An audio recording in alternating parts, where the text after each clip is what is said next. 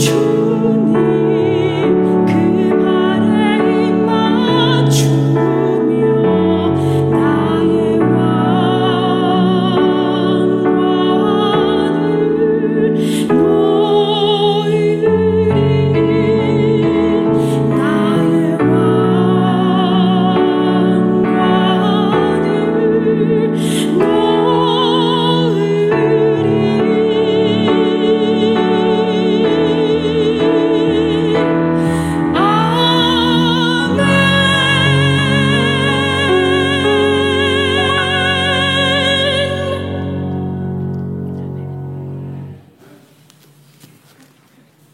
하나님께서 오늘 우리들에게 허락하신 말씀은 구약성경 창세기 46장 29절의 말씀입니다.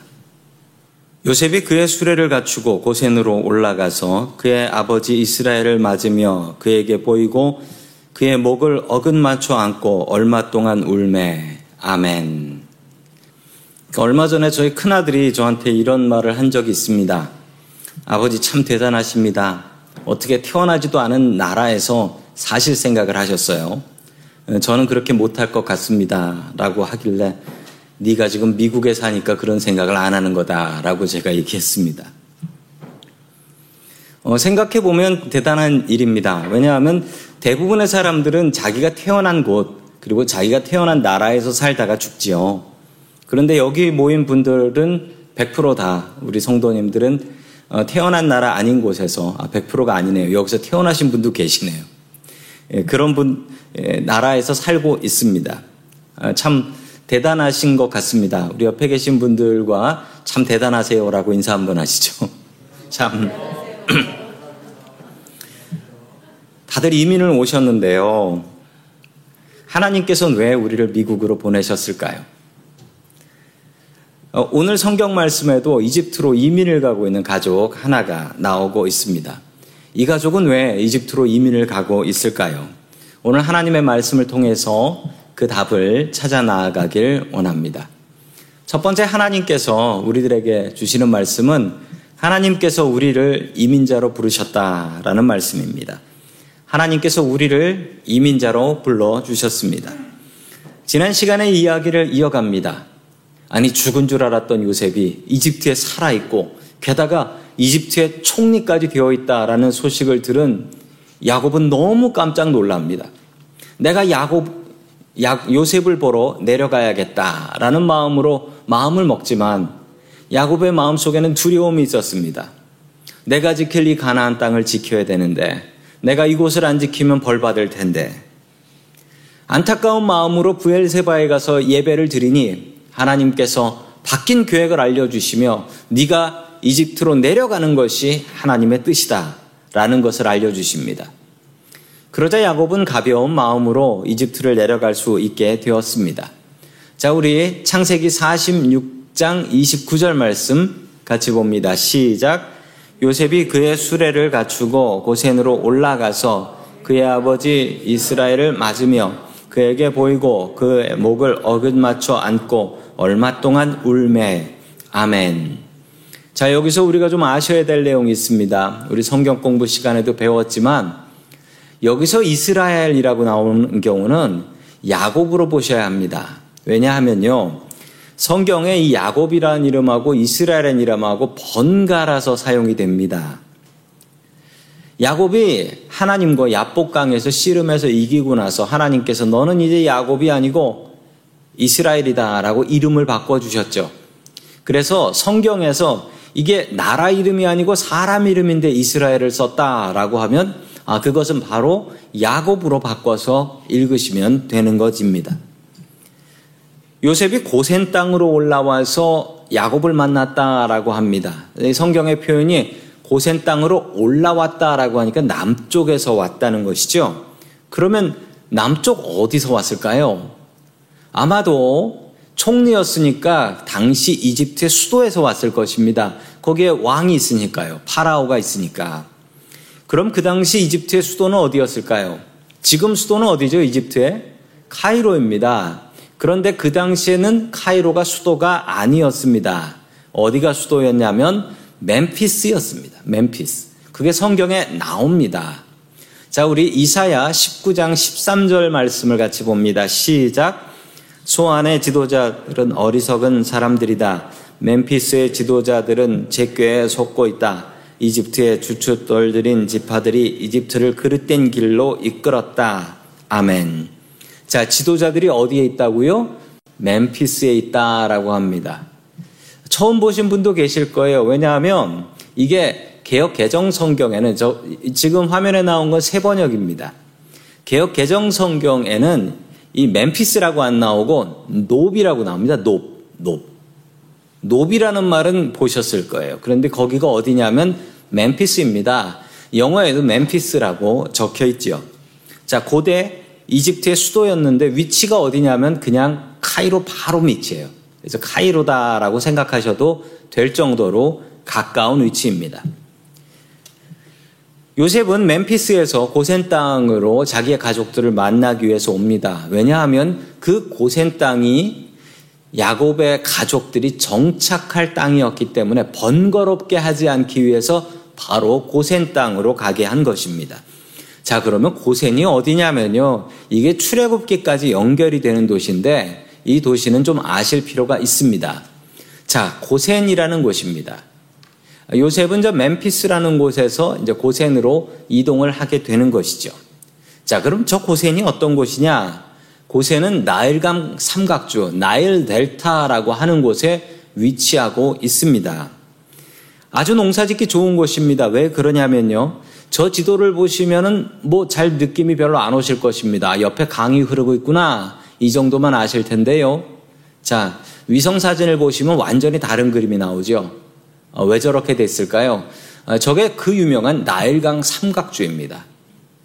햇볕은 사막의 햇볕이고 물이 흐르고 그 물에 영양가가 가득해서 1년에 2모작, 3모작이 가능하다는 나일 삼각주에 위치한 아주 좋은 땅 고센을 준비해 놓았던 것입니다. 자, 우리 계속해서 창세기 46장 33절 봅니다. 시작. 바로가 당신들을 불러서 너희의 직업이 무엇이냐 묻거든. 아멘. 그리고 요셉은 형제들에게 파라오와 인터뷰 준비를 시킵니다. 이 인터뷰가 무엇이냐면 그 이민국 인터뷰입니다. 직업을 물어본단 말입니다. 이민국에 가면 직업을. 그래서 이민국 인터뷰 연습을 하는데 정말 중요한 게 뭐냐면 말을 맞춰가야 된다. 인터뷰 준비해 보신 분들은 아실 거예요. 이 말이 틀리면 큰일 나요. 한 사람은 이 말하고 한 사람은 저 말하면 안 됩니다. 그래서 말을 맞춰가기 위해서 지금부터 준비하는 겁니다. 바로가 분명히 직업을 물어볼 텐데 그럼 어떻게 대답해야 되냐 이야기하는 거예요. 어, 미국에 이민을 왔는데 햄버거를 너무 싫어하는 집사님이 계셨대요. 그런데 교인들이 그 집사님을 뭐라고 놀렸냐면 미국 시민권 시험 보러 가면 햄버거 주고서 햄버거 먹는 거 시험 본다. 햄버거 먹는 거 잘해야 된다. 그거 못 먹으면 시민권 못 단다. 아, 이렇게 놀렸습니다. 아, 저도 그 얘기를 들어봤고, 아, 저도 그때부터 햄버거를 잘 먹기 시작했습니다. 아, 저는 저희 교회에서 영주권을 받았습니다. 한 10년이 좀 넘었었는데, 어, 느 주일날이었는데, 그 미국 분 한 분이 차이니스 아메리칸이신 것 같더라고요. 예배 시간에 갑자기 엉뚱한 분이 나타나시더니 돌아다니시면서 교인들 숫자를 세더라고요. 그리고 어, 예배가 방해될 정도로 숫자를 세고 다니더니만 사람들한테 자꾸 자꾸 뭘 캐묻고 다녔어요. 그 밑에서 이제 식사하는데 친교하는데 자꾸 캐묻고 다니던데 이 사람이 이민국 심사관이었더라고요. 저희 교회에 나오신 거예요. 이 케이스가 진짠가 가짠가, 교회가 진짜 있나 없나, 그리고 진짜 담임 목사인가 아닌가, 그래가지고 교인들한테 다니면서요, 교인들한테 뭐라 그랬냐면, 여기 담임 목사를 네 손가락으로 지적해봐. 라고 했는데, 정말 감사하게도 한 분도 빠짐없이 저를 지적해 주셨습니다. 그리고 마지막에 장로님들하고 모여가지고 인터뷰를 하더라고요. 아 그때는 또 말이 틀리면 안 돼가지고, 예, 제가 적어낸 대로 그대로 잘 말을 해서 받았습니다. 요셉은 지금 파라오와 이민국 인터뷰를 준비하고 있습니다. 제일 중요한 게 뭐냐면 직업이에요. 아, 그러나 헷갈리지 마십시오. 이 케이스는 취업 이민이 아니라 가족 초청 이민입니다. 그런데 직업에 대한 질문을 하는 이유는 이 사람들이 이집트에 눌러 살지는 않을까. 그것에 대한 걱정이었습니다. 자, 계속해서 34절의 말씀을 같이 봅니다. 시작. 당신들은 이르기를 주의 종들은 어렸을 때부터 지금까지 목축하던 자들이온데 우리가 우리의 선조가 다 그러하니이다 하소서 애굽 사람은 다 목축을 가증히 여기나니 당신들이 고센 땅에 살게 아멘. 요셉이 정답을 알려줍니다. 있는 그대로 거짓말하지 말고 얘기하라는 거예요. 거짓말하지 말고 우리의 조상이 우리는 목축을 하는 사람이다. 그뿐 아니라 뭐라고요? 우리의 조상도 목축을 하는 사람이니 어떻다고요? 다른 직업을 가질 가능성이 없다라고 이야기해 주는 것입니다. 그 이유가 무엇이냐면 그 뒤에 나오지요. 애굽 사람들은 다 목축을 가증히 여긴다라는 거예요. 왜 그랬을까요? 자, 가증히 여긴다라고 하는데 그 직업이 있다라고 하면 아니 세상에 누가 자기 멸시하는 땅에서 살고 싶겠습니까? 그냥 흉년 끝나면 집에 돌아가지. 그래서 솔직하게 목자라고 얘기하면 된다라는 거예요. 또 다른 이유도 있습니다. 다른 이유는요. 요셉이 높은 이집트의 총리 아닙니까? 자기가 높으니까 좋은 높은 자리가 있으면 자기 형제들, 가족들을 세울까봐 걱정을 할 거예요. 외국인들이 와가지고 높은 자리에 올라가기 시작하면 걱정하게 되겠지요. 그래서 목자다라고 이야기를 하는 것이고 우리의 조상들도 목자였다라고 이야기를 하는 것입니다.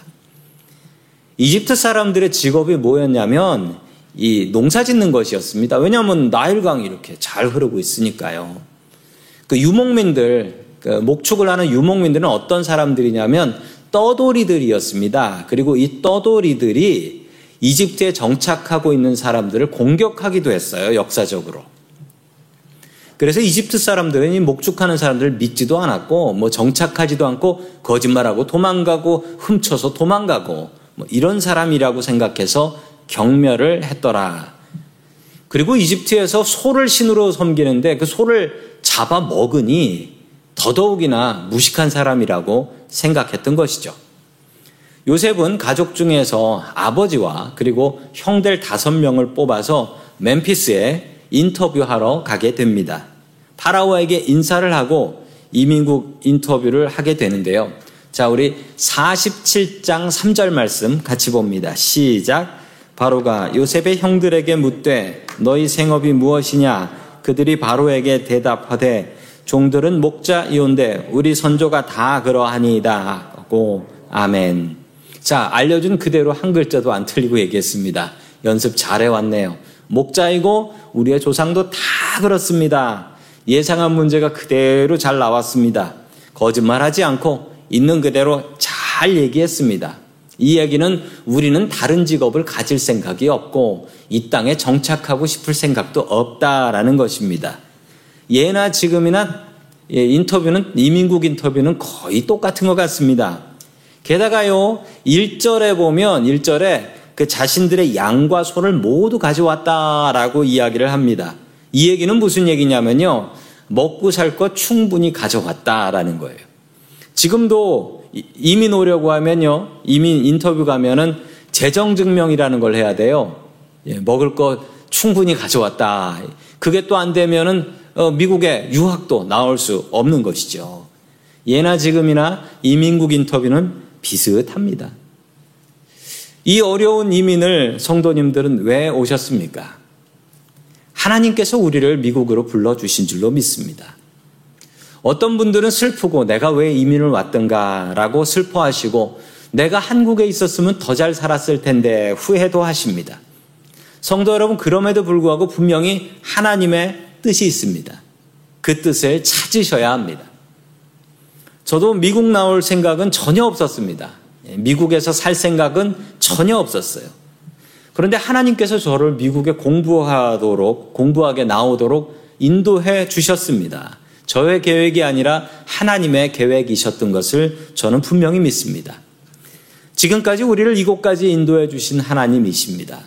그 하나님의 은혜에 감사하시며 하나님의 뜻을 찾으시며 주님과 함께 행복한 이민자로 살아갈 수 있기를 주의 이름으로 간절히 축원합니다. 아멘. 아, 두 번째 마지막으로 하나님께서 우리들에게 주시는 말씀은 우리를 이민 보내신 하나님의 뜻을 찾으라라는 말씀입니다. 성도 여러분, 우리는 이민자들입니다. 왜 미국에서 사시나요? 그 사람들마다 미국 와서 사시는 분들 보면 다 뜻이 원래 있어요. 처음에 목적이. 어떤 분들은 사업 때문에, 직장 때문에 오신 분도 계시고, 어떤 분들은 아, 우리 아이들을 잘 가르치려면 미국에 가야겠다 라고 해서 오신 분도 계시고, 또 뭐 저처럼 공부하려고 미국 나온 사람들도 있습니다. 그런데 하나님께서는 왜 우리를 미국으로 보내셨을까요? 저는 공부하러 왔는데 하나님의 뜻은 목회하는 것이었습니다. 제 목적과 하나님의 목적이 다른데 항상 하나님의 목적이 옳습니다. 성도 여러분, 하나님의 목적은 무엇일까요? 저는 이민 와서 참 내가 이민 오길 잘했다라고 느낄 때가, 목사로서 느낄 때가 성경을 볼 때입니다. 성경을 보면 성경은 이민자들의 역사입니다. 이민자들의 역사예요. 성도 여러분, 아브라함이요. 갈대아 우르 땅을 떠나서 가나안 땅으로 가게 되는데요. 가나안 땅은 어떤 땅이냐면요. 그냥 단순히 옆 동네로 이사 간 것이 아니고 성도 여러분들도 이민 오셔서 아시죠? 다른 나라, 다른 문화, 다른 언어가 있는 곳이었습니다. 이런 곳을 우리는 이민 간다라고 합니다. 저는 한국에 있을 때 성경을 보면서 신학교에서도 성경을 보면서 아, 아브라함은 이사 갔다라고 생각했어요. 그런데 제가 틀린 거더라고요. 아브라함은 이사를 간 게 아니라 이민을 간 것입니다. 이사하고 이민은 다르죠. 이민은요, 가면 무시당하고 차별당하고 그리고 맨날 손해보면서 살아야 되는 게 불쌍한 이민자의 삶입니다. 아브라함은 이사 간 것이 아니었어요. 이민 간 것이었습니다. 야곱의 가족도 지금 이민을 가고 있습니다. 멀쩡한 사람들이 다른 나라 와서 파라오 눈치 보면서 이민국 인터뷰하고 있습니다. 예수님께서도 이민자였습니다. 예수님께서도 어렸을 적에 태어나셨을 적에 헤로드 왕을 피해서 이집트로 이민을 가서 사시다가 돌아오셨습니다. 마가복음을 기록한 마가는요, 이름이 두 개입니다. 우리는 마가로 알고 있지만 성경에는 이 사람을 마가 요한이라고 합니다. 아니, 왜 한 사람이 이름이 두 개일까요? 저는 한국에 있을 때는 몰랐습니다. 왜 한 사람한테 이름이 두 개인지. 그런데 이민자들에게는 이름이 두 개더라고요. 그렇죠? 우리가 모르는 영어 이름들이 하나둘씩 있으시잖아요. 예, 저도 있습니다. 저도. 종종 바뀌어서 그렇지 저도 있어요. 가끔 저도 까먹어요. 마가 요한이 왜 마가 요한이냐면요. 마가는 로마식 이름이고요. 요한은 유대식 이름입니다. 이 사람은 두 가지 언어를 사용하던 아주 훌륭한 훌륭한 이민자였다라는 것입니다. 왜 한 사람이 두 개의 이름을 갖는지 저는 이민 오기 전에는 몰랐습니다. 성경을 봐도 신학교에서 배워도 몰랐습니다. 왜냐하면 성경은 이민자들의 역사이기 때문입니다. 왜 하나님께서 우리를 이민자로 불러주셨을까요? 성경에 그 이유들이 나옵니다. 그 첫 번째 이유는 하나님을 의지하게 하기 위해서입니다. 하나님을 의지하게 하기 위해서 우리를 이민자로 보내십니다. 우리 창세기 12장 1절 말씀 같이 봅니다. 시작. 여호와께서 아브라함에게 이르시되 너는 너의 고향과 친척과 아버지의 집을 떠나 내가 내게 보여줄 땅으로 가라. 아멘. 고향과 친척과 아버지 집을 떠나면 어떻게 될까요? 고생하는 겁니다. 내가 의지할 곳이 사라지는 거예요. 우리 든든한 아버지, 우리 든든한 아버지의 직장, 이걸 떠나게 되면 그냥 고생하게 되는 겁니다. 그러면 하나님을 의지할 수밖에 없어요. 왜냐하면 나의 육신의 아버지, 내가 아는 리소스들, 내가 아는 모든 것들이 다 끊어져 버리니까. 심지어 말도 제대로 안 통하게 되니까요. 하나님께서는 우리를 예수 믿게 하기 위해서 이민 보내주신 것입니다. 혹시 성도님들, 한국 단, 한국에서 사실 때 교회 다니신 분들, 생각해 보십시오. 저야 당연히 어렸을 때부터 교회를 다녔습니다. 그런데 우리 중에는 한국에 계실 때 교회 근처도 안 가신 분들이 계십니다. 미국에 와서 교회 다니기 시작했고 미국에서 집사되고 권사되고 장로된 분도 계십니다. 아마 한국에 쭉 사셨으면 교회 안 다니셨을 분도 계실 것입니다.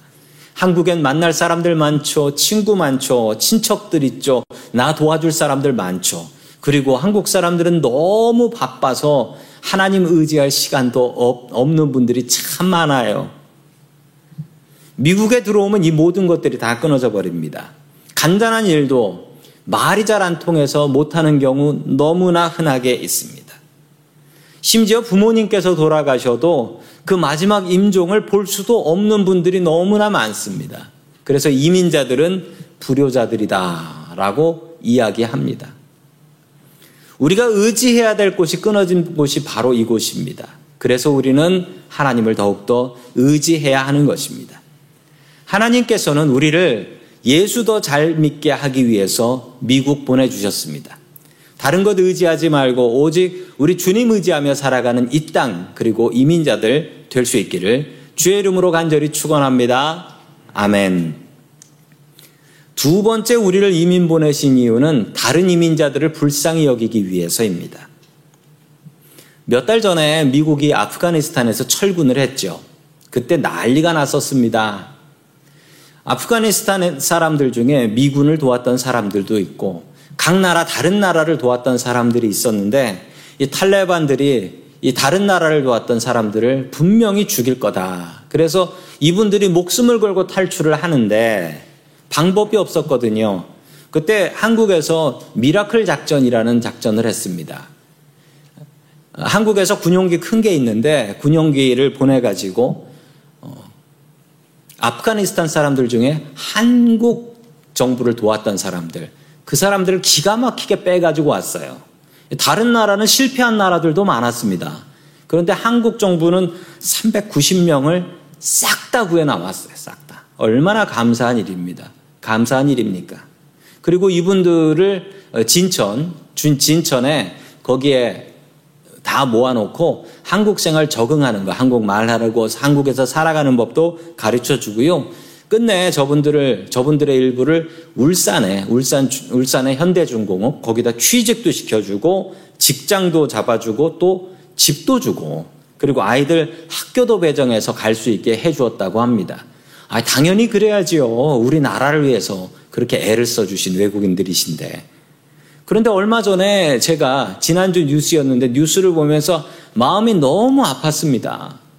무슨 일이냐면 그 울산에 있는 어느 초등학교에서 저게 입학식 하는 날이에요. 입학식 하는 날인데 그 학교 학생들의 어머니들이 나와서 저렇게 어, 배너를 들고 현수막을 들고 시위를 하고 있는 것입니다. 아프가니스탄 애들하고 우리 애들을 섞어서 공부시키지 마라. 우리 애들을 나쁜 거 배운다.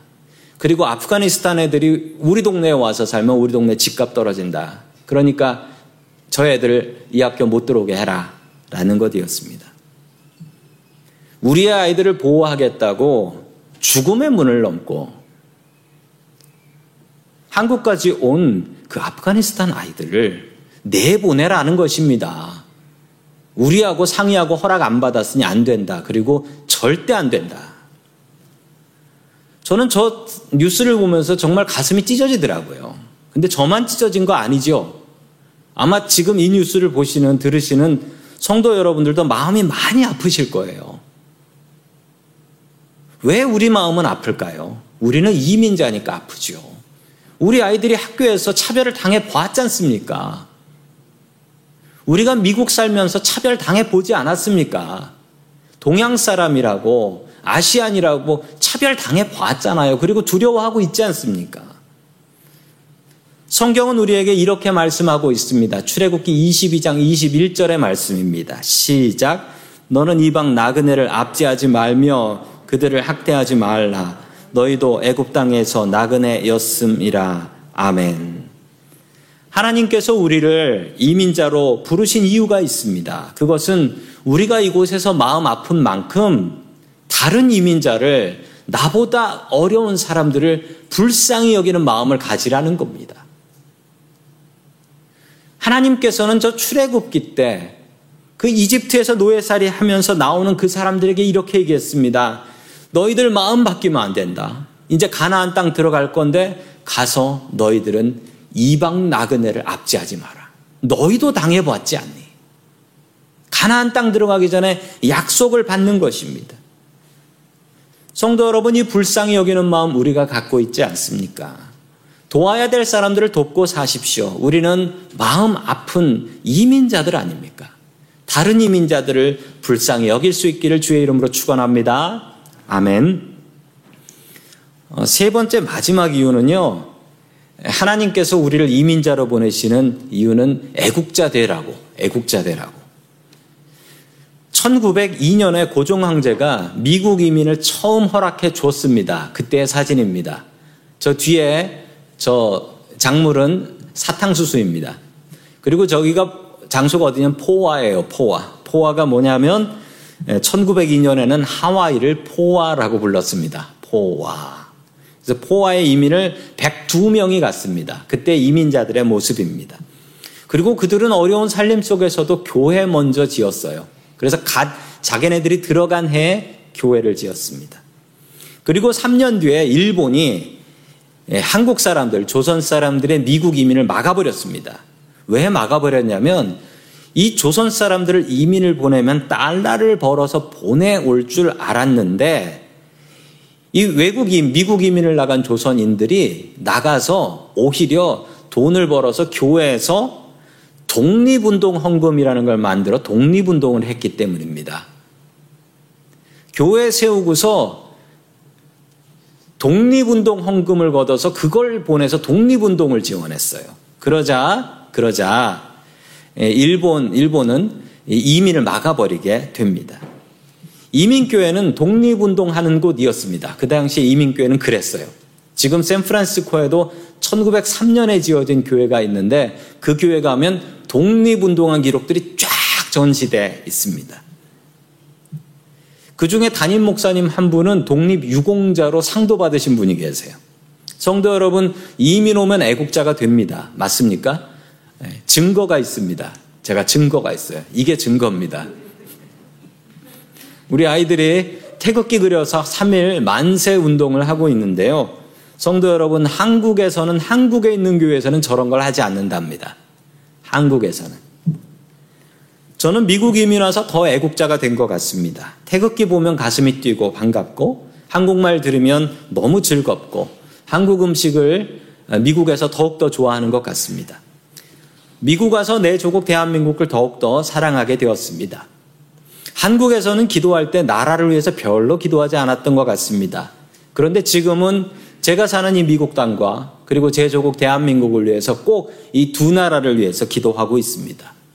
이민자로 살면서 한국 사람이라는 자부심도 더 생기게 되었고 애국자도 된 것 같습니다. 여기 한국 사람으로 태어나고 싶어서 태어나신 분은 안 계실 것입니다. 그걸 어떻게 고릅니까? 우리가 한국 사람으로 태어나게 된 것은 우리의 선택이 아니고 하나님의 선택입니다. 그러므로 우리는 애국자로 살아야 합니다. 나라 사랑하고 나라를 위해서 기도해야 합니다. 성도님들이 미국에 이민 오신 목적을 잘 이루셨습니까? 아니면 지금 이루고 계십니까? 어쩌면 후회하고 계십니까? 하나님께서 우리를 이민자로 불러주신 것은 확실합니다. 우리를 이민 오게 하신 주님의 뜻을 분명히 찾으십시오. 그리고 주님과 동행하는 행복한 이민자로 살아갈 수 있기를 주의 이름으로 간절히 축원합니다. 아멘. 다 함께 기도하겠습니다. 우리를 이민자로 불러주신 고마우신 하나님 아버지. 오늘 야곱의 이민을 바라보면서 우리들의 이민을 다시 한번 생각할 수 있게 하시니 감사드립니다. 비록 우리들이 이민 온 다른 목적이 있다 할지라도 하나님께서 우리를 이민자로 불러주신 진짜 목적을 찾을 수 있게 하시고 순종하게 하여 주시옵소서. 주님, 우리들의 아픈 이민 생활을 하고 있습니다. 차별당하고 무시당하고 외로운 이민 생활하고 있습니다. 주님, 주님께서 우리들의 이민자의 동, 반자가 되게 도와주시옵소서. 우리의 삶이 힘겨울수록 더욱더 주님을 의지하게 하여 주시옵소서. 주님, 우리들도 다른 이민자들을 불쌍히 여기게 하시고 도울 수 있게 하시며 우리가 사는 미국 그리고 우리의 조국 대한민국을 위해서 기도하며 살게 도와주옵소서. 우리의 삶에 동행하시는 예수 그리스도의 이름으로 기도드립니다. 아멘.